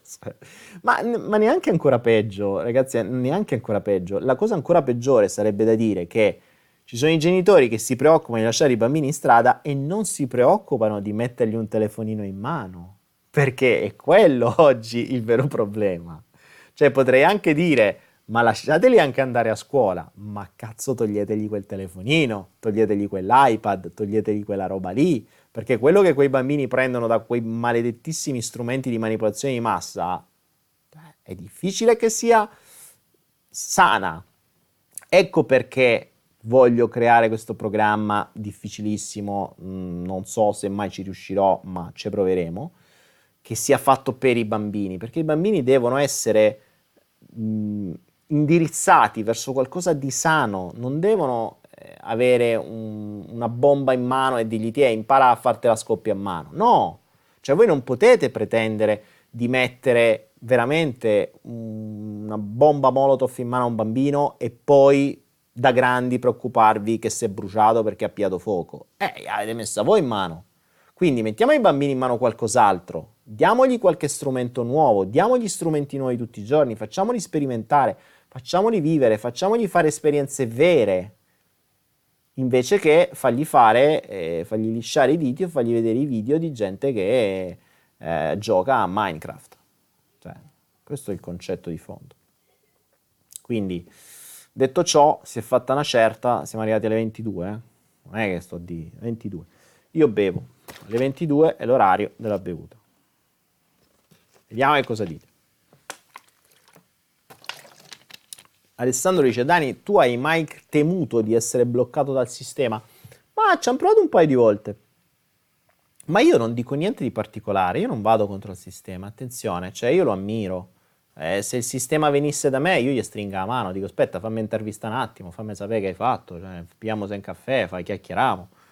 Eh, quindi non è, io non sono un problema, cerco di non essere un problema, cioè, il mio profilo non vuole creare problemi al, al sistema. Sono il primo che lo studio, cioè, il, sarebbe il colmo. Io sono un giullare, sono un cantastorie, sono un idiota che parla su YouTube uh, con una qualità senza luce, con un posto non ben qualificato del nord Italia. Per cui uh, sono proprio l'ultimo dei problemi. Io non ho mai detto non fate questo, non fate quest'altro. Io vi dico semplicemente leggi questo libro, rifletti su questo, guarda questo documentario, fai uno più uno, poi fai un po' il cazzo che ti pare. Cioè, fondamentalmente, non è che a me cambi qualcosa, capisci? Quindi, eh, ci... Mm, Maria Chiara dice conosco, adoro... Quindi è questo pure che mi ha spinto a dire mi sa che dobbiamo abbassare, cioè dobbiamo ragionare su dei livelli diversi di età quindi o ragioniamo proprio sui primissimi o ragioniamo su quelli più avanzati. La via di mezzo, cioè, lo, lo ammetto pure io, io tra i 21, 22 e i 30, 35 ero una testa di cazzo. Eh, e fino ai 40, bene o male, stavo, è una mezza testa di cazzo. Quindi ci sta, cioè ci sta, si hanno determinati stimoli, si hanno determinate convinzioni, si hanno determinati atteggiamenti sei condizionato dal sistema, è più difficile. C'è un sistema che ti convince che l'accettazione è tutto, che eh, se, sei, se, non appartieni a un gruppo, se vieni escluso dagli amici, eh, se non, non, ti vesti in una certa maniera, se non ti dipingi le unghie in una certa maniera, se non ti fai, che cazzo ne so, il trucco in una certa maniera, non vali niente, non sei accettato, ti escludono. Eh, ho capito, sti cazzi, ben venga. Però se la, la tua vita è basata sull'appartenenza a quel tipo di gruppo, eh, tu ci devi stare. L'altro giorno vi avevo consigliato di fare questo esercizio di eh, definire quali sono i vostri, o meglio, a cosa, a cosa o a chi appartenete. Cioè, quali sono i vostri, quelli che hanno Android, tutta un'appartenenza. Poi ci sono alcuni gruppi di appartenenza che sono più influenti degli altri perché condizionano più pesantemente, e altri che possono essere magari soltanto per piacere o per altro. Però se li identificate vi rendete conto, tutti quelli a cui date conto, ecco, tanti meno gruppi di appartenenza avete, meglio è, perché non dovete dare conto a nessuno. L'appartenenza, ricordatevi che è il, um, il bisogno più profondo dell'essere umano. Se riesci a creare appartenenza, hai creato tutto. E infatti sarà la base del gioco dei bambini, creare appartenenza, è proprio la base, la base, base, base. E tutti i sistemi in cui si sono creati dei sistemi di appartenenza sani, vedete Siena, vi devono porre il dito sopra per farvelo vedere come una roba brutta e cattiva. Perché, eh, perché lì non ci dovete mettere mani, non dovete guardare, non dovete vedere non dovete farvi venire idee di cose che potrebbero teoricamente funzionare. Così è. E quindi questa, prendendo un po' spunti di qua e di là, prendendo spunti dal sistema, prendendo spunti da, dalla finestra di Overton, prendendo spunti eh, da, da, Siena, prendendo spunti da Amma, prendendo spunti in giro per il mondo, frulliamo tutto in un bel shaker e, e vediamo di creare qualcosa di nuovo con l'aiuto di tutti voi, speriamo che speriamo, sono sempre abituato a... Eh, qui mi dice che si è bloccato. E, ehm, spe, spero sempre perché la speranza, lo so, ci ho fatto io il video per primo, ma è anche vero che eh, quando c'è bisogno di persone, l'affidabilità delle persone, soprattutto nel lungo termine, è una roba quasi miracolosa. Cioè, se ti capita è una fortuna. sappiamo benissimo che l'affidabilità, mh, mm, o meglio, un pensiero che rimane stabile, un progetto che rimane stabile, una persona che rimane stabile, poi chi è venuto a Roma e a Torino sa che le persone che rimangono stabili sono quasi un'utopia. È molto difficile, però magari con una vibrazione nuova, con un progetto nuovo, con un'idea nuova orientata verso soprattutto i bambini, Va bene così. Vedo che sta roba qui ha fatto perdere un sacco di spettatori. Erano 200, siamo diventati, ciao, 117. Cominciato a parlare di bambini, di progetti e la gente da 200, quelli inaffidabili, via, fuori, tutto è fuori dai bar. Ok, va bene. Detto ciò, ragazzi, visto che la gente se n'è andata, oh, se fa, ah no, stavano resettando perché se la ok, stanno, stanno ritornando, stanno ritornando. Bene, bene, bene, ragazzuoli, sono le 22.07, possiamo quasi andare verso una certa, cioè quella qualità del video che sto guardando su YouTube fa veramente cagare, madonna. Flow di pessimo, si è ribloccato. E vabbè, vabbè, vabbè, fa niente. Detto ciò, ragazzi miei, eh, io quasi quasi, se avete qualche domanda interessante, rispondo anche. Eh, nel frattempo vi ricordo che il 25, vi ripeto, sono a Torino. Ah, vi ricordo un'altra roba. Vi ricordate Idilia? Che non abbiamo più parlato perché sono qua, ma Idilia è di nuovo attivo. In realtà non ha mai smesso di essere attivo. E c'è, come al solito, anche questa settimana un corso che è quello di comunicazione non verbale a partire da un euro. Quindi andate su Idilia e fate le vostre offerte. Il più alto se lo aggiudicherà. Tra l'altro su Idilia poi abbiamo messo anche altri prodotti che posso, sono al compralo subito se li volete, c'è una mia vecchia collezione di Swatch, ma che sono tutti prodotti nuovi, sono belli, sono da collezione, eccetera, e costano la metà di quello che costano normalmente.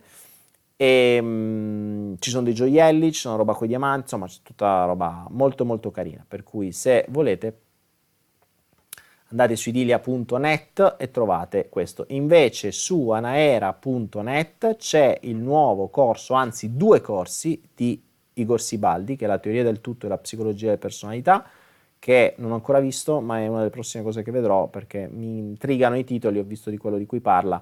Igor Sibaldi non, non, non è sempre per me, un, cioè lo apprezzo su alcune cose, non su altre, però su queste due robe sarà una delle cose che vedrò. Detto ciò, Gladiatore 81 dice che verrà a Torino carico di entusiasmo, bravo Gladiatore eh, 81. Morpheus dice che si è bloccato ancora. Morpheus, ah Morpheus tu vieni, non ti preoccupare che ti aspettiamo a Torino, stiamo tutti quanti aspettando te. Ormai ho dato il tuo nome, appena ti avvicini sai che... sai che ci sarà una sorta di comitato di accoglienza. Bene, bene. Daniele, a livello d'anima, le persone che vogliono tutto il controllo di cui si parlava e perché potrebbe essere la loro missione considerando che ci stanno riuscendo? Che domanda difficile. Eh, probabilmente sì. che dire, è una domanda retorica, probabilmente sì. Poi loro hanno il loro karma. Sto facendo uno studio sul karma, sul karma. In realtà è sulle persone di questo tipo e come il karma ha funzionato su di loro, se così vogliamo chiamare karma, eh per cui sto notando mh, mm, uh, molto spesso che nel, nel, nel, nel, lungo termine te ne accorgi che le persone che hanno fatto scelte di un certo tipo, sia nel piccolo che nel grande, poi le hanno pagata. L'ultima è Nadia Toffa, pace all'anima sua, però se l'hai chiamata, non è che, pote, non è che ci, ci vuole tanto. E se andiamo a studiare metafisica, se sappiamo come funziona l'anima, se sappiamo come viene indirizzato, se dai e dai e dai e dai, e quelli che influenzano di più hanno un karma che li tramba ancora di più. Quindi vedi Naya Toffa, vedi, vedi Steve Jobs, vedi tanti altri. Vedi la famiglia Rockefeller e tanti altri. Voi mi direte, sì, Rockefeller ha 99 anni. Sì, è vero, Marfio è morto mentre andava al suo compleanno, quindi il karma te lo riporti, no? Quindi meglio che vieni stroncato a un certo punto. Ilaria Cartella. Oh, Ila, ciao! Ilaria Cartella l'abbiamo conosciuta a Genova. Abbiamo avuto questa sorpresa tra Rapallo e Genova. Abbiamo avuto Ilaria Cartella e la conoscerete a Torino. L'avete vista in qualche video così, mentre eravamo in giro per Genova. Ermetica De Mon dice costellazioni familiari, cosa ne pensi tu? Ma Ermetica, avevo, ne avevo parlato più di una volta. Mm, mm sai, tutto funziona e tutto non funziona. Eh, non, è, non, esiste una bacchetta magica. Dipende chi le fa, dipende come vengono fatte, dipende da tante cose.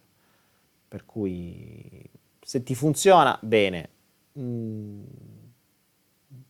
ho diversi dubbi, perché adesso con le nuove conoscenze, allora, possono funzionare fino a un certo punto, come tutto può funzionare fino a un certo punto, quindi devi soltanto provare. Rado Pirovi dice tuo giudizio sul TCT di Malanga, uh, preferisco non dare giudizi su altra gente, mm, non, uh, è lo stesso discorso di prima, tutto può funzionare, tutto no, quindi non uh, ci fate caso. Mm, vediamo.